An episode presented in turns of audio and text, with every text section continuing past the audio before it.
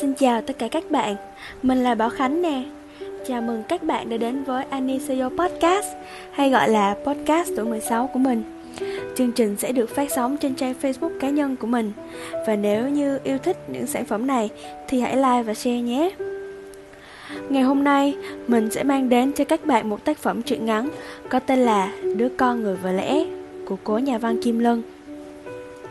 Trước khi vào tác phẩm, mình xin được giới thiệu đôi nét về tác giả, về hoàn cảnh sáng tác, cũng như là về truyện ngắn này.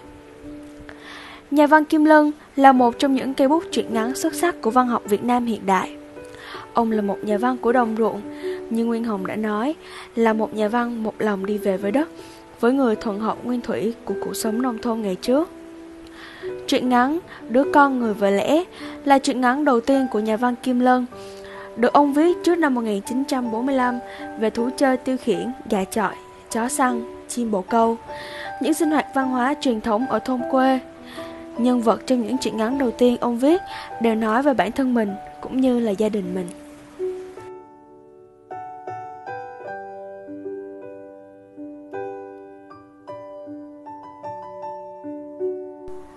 Tư nằm dán mình trên giường Đầu anh nặng trĩu trên chiếc gối bông cáo ghét Mắt nhìn trân trân lên sàn nhà.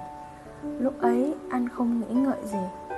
Hai tay nặng nề rời rạc, Thỉnh thoảng lại cố gượng đập nhẹ xuống phản Để xua đuổi những nỗi tê tê buồn buồn chạy trong các ống xương. Anh xoay mình lại cho đỡ mỏi. Mắt xe sẽ nhắm lại Và lắng nghe những cảm giác chạy trong người. Ruột anh sót như cào, Bụng hóp lại, Mặt phờ phạt Anh thấy cáu kỉnh vẫn vơ chỉ muốn cầu nhau mấy tiếng. Từ đói quá, Đói lả người đi. Đã hai hôm nay rồi, Anh chưa có hộp cơm nào vào trong bụng. Đồng năm xu mẹ anh cho, Anh tiêu phân ngay từ hôm đầu, Tưởng chiều thế nào mẹ cũng về.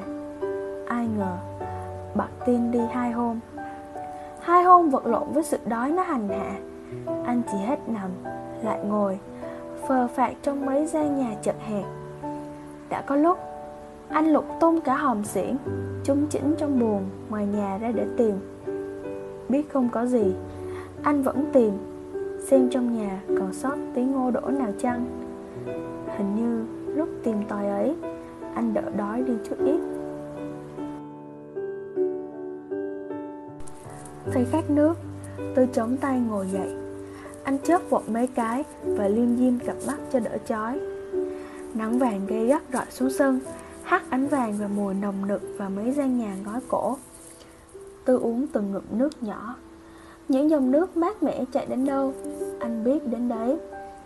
Hai hôm nay, Anh vẫn uống nước cầm hơi như thế.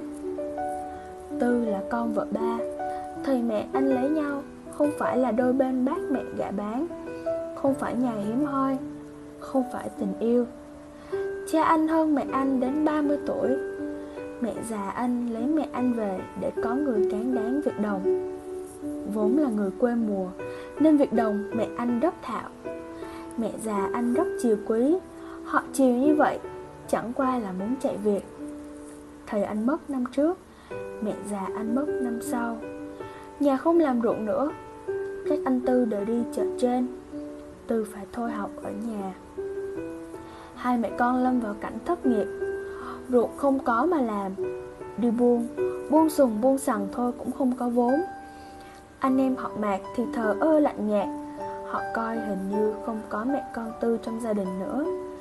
Vả lại, dẫu rằng nghèo Nhưng mẹ anh rất khái Không muốn chịu tiếng nhờ ai. Bà đi khâu thuê Vá mướn kiếm gạo về nuôi con. Nhiều khi không có việc làm Mẹ con đành chịu đói. Những hôm ấy Bà thường trốn tránh. Bà rất sợ phải nhìn cảnh mẹ con đói khát, Muốn cho mẹ cất gánh nặng. Đã nhiều lần, Tư xin làm phó nhỏ mấy hiệu thợ may và sơn guốc, Nhưng họ đều từ chối Vì dạo này hàng ế. Họ hứa đến tháng 8 này sẽ gọi anh làm. Bất đắc dĩ, Anh phải đóng vai ăn bám. Tư nghĩ liên miên anh thấy một niềm oán trách ngấm ngầm trong thông tâm. Anh oán cha anh, Người đã sinh ra anh mà săn sóc anh không chu đáo.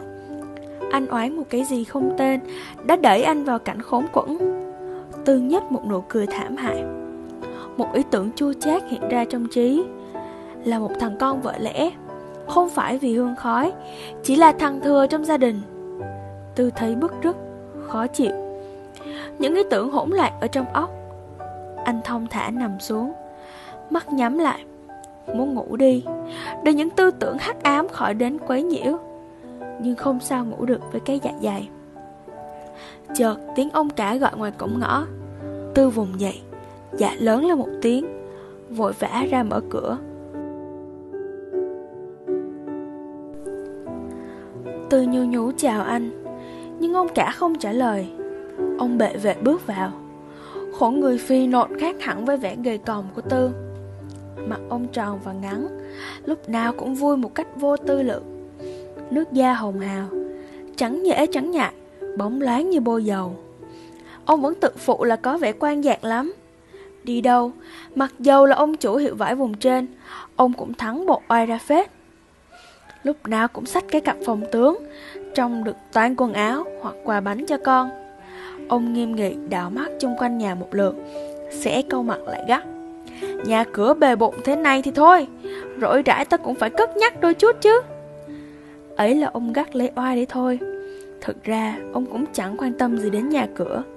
Chẳng có thế mà ở chợ trên về, Ông chơi tổ tôm ở nhà quản Uyển Một nhà gá bạc, Luôn hai hôm. Ông trật khăn quẳng lên bàn, Rồi nằm thẳng rắn trên tràn kỹ Đầu ngửa lên xà nhà. Thở dài sương sượt, Ra dáng mệt nhọc lắm. Ông nói một mình, Mẹ kiếp, Tổ tôm còn mà cũng thua ngót hai chục bạc Đen rấp đen rủi. Ông ngáp thốc ngáp tháo một hồi, Rồi ngủ lúc nào không biết. Từ len lén quét nhà, Khẽ xếp những đồ đạc bề bộn. Xong anh lĩnh xuống bếp ngồi cho đỡ mệt. Trời đã về chiều Ánh nắng nhạt dần, Lùi ra gần hết mặt sân. Mặt trời chết là là xuống sau nhà. Những cây cối ngã bóng trên mái. Thỉnh thoảng, Những bóng cây có giọt nắng rọi qua Lại rung động lên vì gió. Mặt ao sau vườn gợn sóng, Thổi dạt những ván ngầu về một góc. Trên cầu tre, Một cô gái đang vo gạo, Làm sóng sánh những ánh vàng của mặt trời rớt trên các đầu sóng. Mấy mái nhà tranh xám Nhô ra khỏi bụi chuối Lá ống như luộc đang thông thả bốc khói. Những làn khói lặng lẽ bốc lên giật giờ bay theo gió, in lên nền trời xanh ngắt một nét nhẹ nhàng, thanh thoát. Cảnh đẹp như mỉa mai tư, anh ngồi phệt xuống đất, lưng dựa vào bức tường vàng sạc vì khói ám. Mắt lờ đờ nhìn làn khói xám vơ vẩn bốc lên trời. tài nghe tiếng vo gạo sàn sạc trên đá ngoài cầu ao. Tâm trí anh xáo động lên. Anh nghĩ đến bữa cơm nhà hàng xóm. Anh ngao ngán nhìn cái bếp lạnh lẽo của nhà. Mấy ông đầu rau đen chuỗi, Ngồi lặng lẽ như than thầm với nhau. Nước mắt anh trào ra, Âm thầm lăn trên gò má. Trên nhà, Ông cả vùng thức dậy. Ông vương vai, Bẻ khục Vặn mình kêu răng rắc. Ông vừa ngáp vừa gọi. Tư ơi! Dạ. Thoáng cái là lĩnh, Thoáng cái là lĩnh thôi. Tư gượng gạo đứng lên. Lệch dệt bước lên trên nhà. Ông cả vứt một hào ra bàn, Dịu giọng. Đi mua một hào phở. Vâng. Đem bát nhà đi. Vâng. Tư thất thểu lê bước. Tay bừng có bát phở mà mỏi rã rời. Khói bốc lên nghi ngút. Anh thèm quá. Trong những bánh tráng trắng phau mềm dẻo Ẩn hiện trong nước dùng ván sao Miếng thịt bò thái mỏng tan xếp gọn ghẽ. Những hành, mùi, hồ tiêu rắc lên trên Thơm ngào ngạt phả mãi vào mũi anh. Con tỳ, con vị như thức dậy Bụng sôi sùng sục Vần lên chuyển xuống. Nước bọt cứ ứa mãi ra. Anh ao ước được một bát. Tư đặt bát phở lên bàn cho anh rồi lặng lẽ ra ngoài thềm. Ông cả vừa ăn vừa cắm cậu gắt. Gớm, phở, ăn rẳng như đấm vào họng. Tư sẽ sẽ nuốt nước bọt. Thật là mỉa mai. Ăn xong Buông đũa buông bát Ông cả vội vã cắp cặp ra đi. Ông còn cậy mấy hội bạch cược hôm qua. Ông cả đi rồi Tư cũng chẳng buồn ra đóng cửa. Anh định đem bát ra chậu ngâm. Nhưng lại thôi, Là vì anh còn thấy đến lưng bát nước dùng ăn thừa. Lúc khác ai còn giữ lại làm gì? Nhưng lúc này, Tư đưa bát phở lên mũi ngửi Mùi thơm ngào ngạt bốc lên. Anh nếm một hụm, Chèm chẹp miệng. Trời ơi, sao mà ngon thế? Anh ước ao, Giá được một bát cơm nguội trộn ăn thì phải biết. Nghĩ đến cơm nguội anh lại nhớ đến một hôm, Cũng đó như hôm nay. Thân, Bạn chí thiết của anh đến chơi. Nèo mãi anh về nhà, Rồi mời anh. Nhà đi vắng cả, Chỗ anh em với nhau. Tôi nói thật, Anh ở đây ăn cơm nguội.